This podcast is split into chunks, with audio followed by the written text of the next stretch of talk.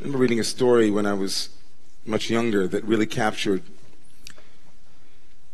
my heart. It really grabbed me, and I haven't let go of the story for years. I had heard it from someone, and then I found it in a book, and and when I read it, it in the book, it just seared itself into my memory, and I, I live with this story. It's a story of a particular historical figure named David Cohen. David Cohen was from a very religious family at the turn of the 20th century. He grew up in all of the yeshivot, all of the seminaries. He was a very orthodox, orthodox Jew, a brilliant young man who went through the system, as it were, of orthodox, then very, very orthodox Judaism, and was exposed to secular wisdom and other culture, and found himself questioning, asking philosophical questions about his Jewish tradition. He was a deeply observant and pious individual. But at a point in his life, he was studying philosophy, Greek philosophy, in Switzerland. And although he was still religious, he was struggling mightily with his religiosity. And so he heard of a great rabbi whose name was Rabbi Abraham Isaac HaKohen Kook, who was the first chief rabbi of Palestine, a man known for his own erudition and genius. He was considered the Gadol Hador, the greatest rabbi of his generation. And David Cohen wrote him a letter. And in the letter, he spilled out his heart. He told him everything that he was struggling with. And it just happened to be that Rabbi Kook, at that time, the first chief rabbi of Palestine, was in Europe because World War I had broken out. He had come to Europe for a particular convention and got caught there. And lo and behold, the great Rabbi Kook wrote back to this David Cohen and said, I'm going to be in Switzerland. Maybe we can meet up. Rabbi David Cohen wrote this story in his diary. And in the telling of the story, the great Rabbi Kook came and with great trepidation, with anticipation, with love, with hope, Rabbi David Cohen, then David Cohen excitedly prepared himself to meet the great rabbi who would undo all of the knots in his minds, make everything clear. Everything that was then unclear would become clear. He was going to have an epiphany. Everything would be settled. As the Talmud says, there is no joy like the joy of undoing doubts when doubts are resolved.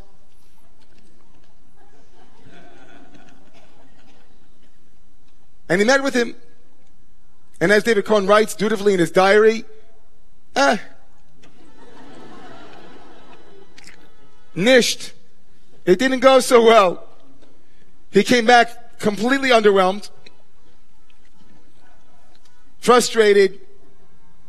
He went to bed at night wondering if he indeed had made a mistake, that he didn't really have a rabbi who could solve his queries, who could meet him and his heart. He woke up the next morning to the sound, a sound that he had never heard before, a sound that was so sublime, so perfect, so beyond anything he had ever heard before. He got himself out of bed and put his ear to the door and began to shake. He heard the great Rav Kook praying, pouring out his heart in a song that David Cohen said was so sublime that he felt transported. He heard Rav Kook reading Akedat Yitzchak about the sacrifice of Isaac and then beginning the blessings of the morning. And on the spot, David Cohen said, it was if a light in heaven had shone so brightly that I was blinded and could not see. Amazing grace, how sweet the sound and saved his wretched soul. He promised on that moment, just listening to Rabbi Kook pray, that he would be connected to Rav Kook for the rest of his life. And indeed, kachaya, that's what happened. This great David Cohen became a Nazir. He became a particular kind of pious individual that we will be reading about tomorrow morning, a Nazir, a Nazarite. He was called the Nazir, Hanazir. He didn't leave Rav Kook's side till the end of his life. This story of transformation and transfixed potential. Something happened. It grabs me in my heart because I'm a person that wonders how change happens. and whether it's even possible. And this story speaks to a kind of epiphany. It's a whole genre of stories. We, we have Paul, right? We have it in the Torah.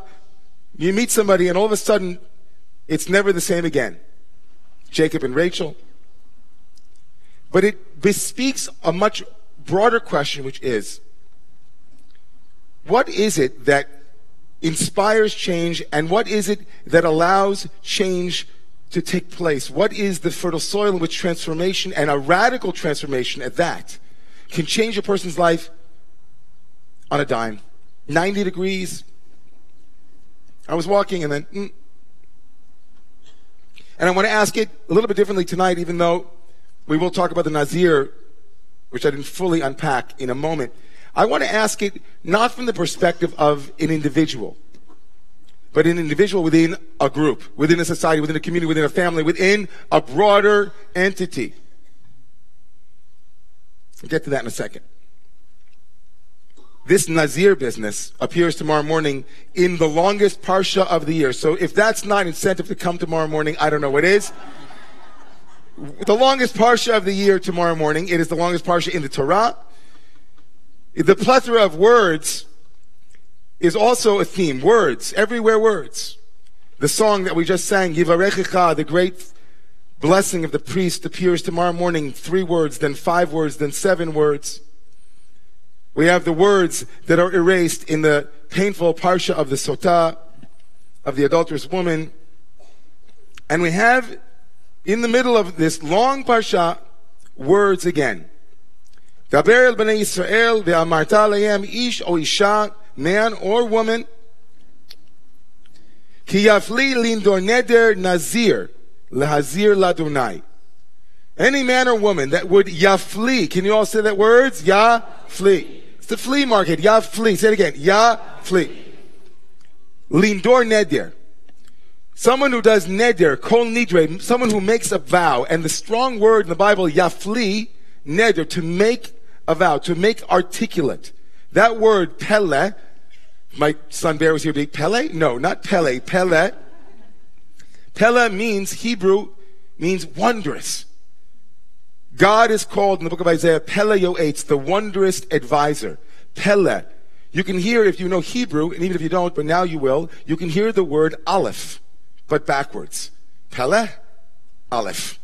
Aleph, Pele. Rofeh kol basar umaflila asot. God is Pele, is a wonder. It's a miracle. When a person articulates and says, I will become a Nazir, when someone says the word, it is a miracle. I will become a Nazir. What is a Nazir? Someone who abstains from three things. They don't come into contact with death. They don't drink anything or touch anything to do with wine, and they don't cut their hair. David Cohen didn't cut his hair the rest of his life, didn't drink wine. But it began, that whole period of transformation began with experiencing something through Rav Kook, and then the most important moment, he said, I will be a Nazarite. Lahafli, he miracled with his words. A word came out of his mouth in a parsha that is full of words, the most words in the Torah, the articulation of a desire to change, to become a new person, to become a new creature, to become what is in essence a Baal Tshuva, a master of returning, is hinged on this miracle. I say I want to be someone new.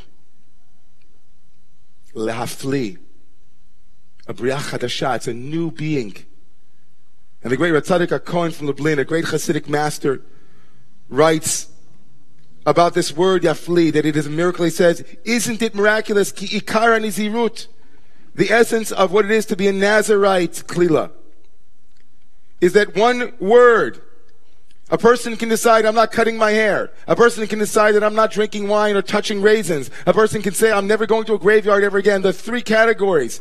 And if they don't say, I want to be a Nazarite, if they don't articulate it, they don't name it, they don't bring it forth, as God brought forth the world with speech, says Rav Tzadok, they don't become a Nazir. So how amazing he says. How amazing it is. The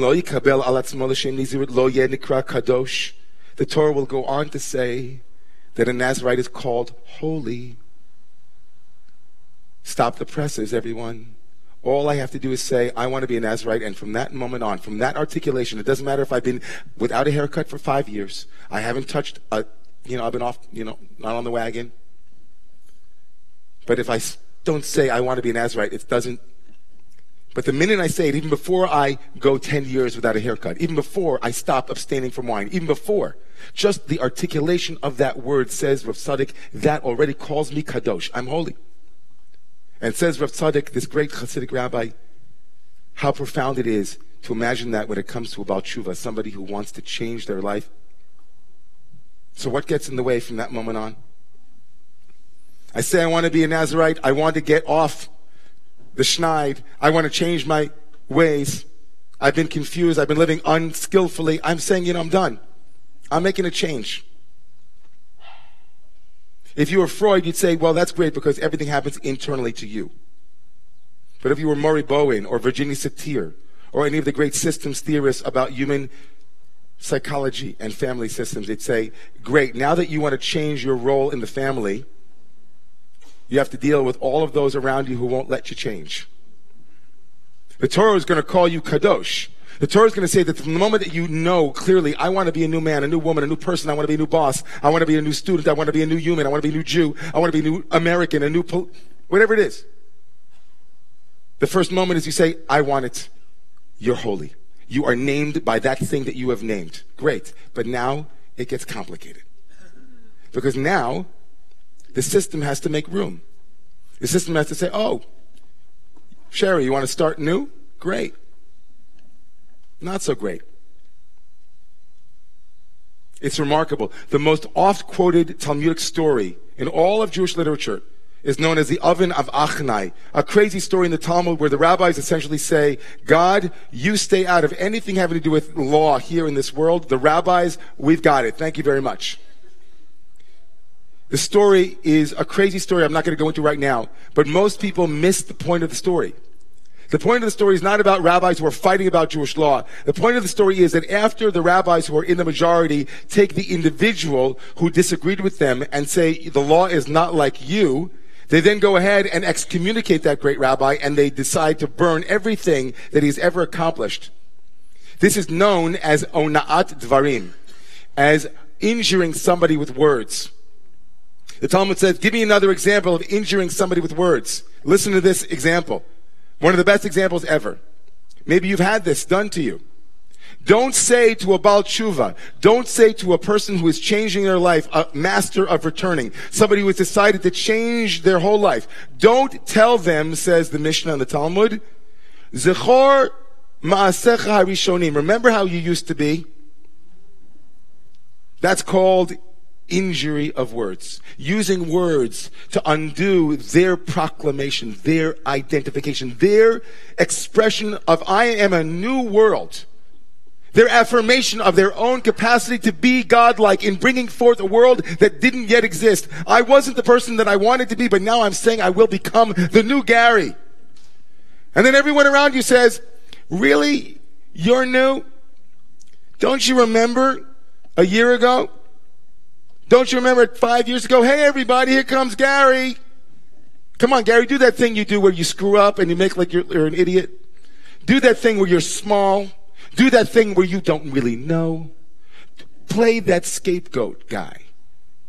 Why don't you play that small girl, the victim? Why don't you play the one who doesn't really know, who doesn't have a voice? Why don't you play that role and say, no, no, no, you don't understand. I sent out a memo to everyone. I'm a new person. I called myself Nazir and the Torah called me holy, and that's my new identity. That's who I really am. And they say, no, no, no. Oh, no, no. We knew you when you were this big.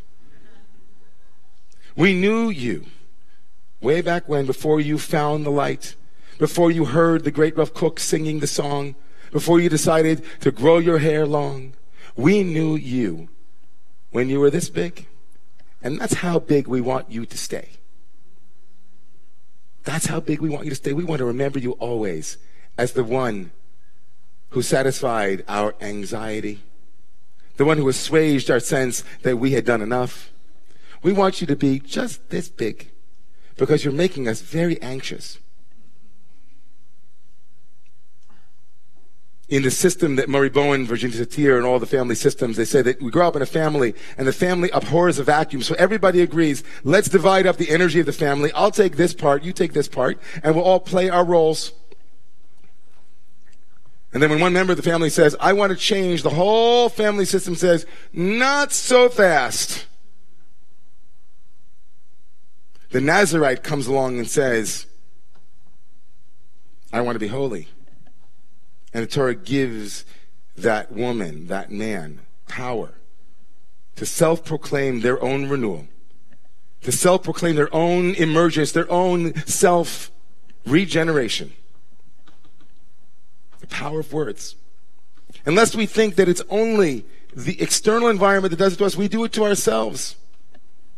Hey, look at me, I'm learning a new skill. You're never really going to learn it. Hey, look at me. I've discovered new capacities I didn't know I had. They won't last. Onat dvarim. Using language to undo our own potentialities, our own possibilities. It's wild to think that the Nazarite, the one who abstains, has the self limitation, the self control, the power to remind us through just that simple proclamation that tshuva, renewal, return, change, transformation is possible. It's a remarkable thing to give ourselves the benefit of the doubt. It's an even more remarkable thing to be the kind of people around whom others feel safe enough to try on new selves. To say, does this fit me? This new leadership thing that I'm wearing, does that work? And the other person, as a mirror, says, oh, that looks fantastic on you. Mm.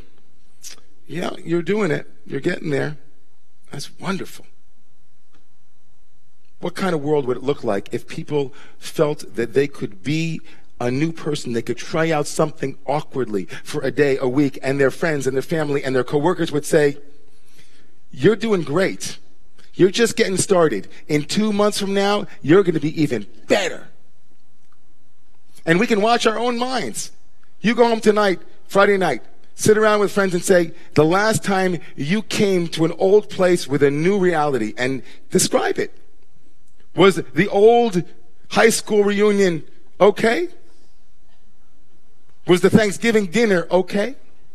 Or maybe say it positively. Who are the friends, the family, the people in your world that you can try on new selves? And they say to you, you said Nazir, I say Kadosh. You say Nazir, I say Kadosh. You say Nazir, I say Kadosh. You say Nazarite, I say holy. You say who you're going to be, I say this is who you are.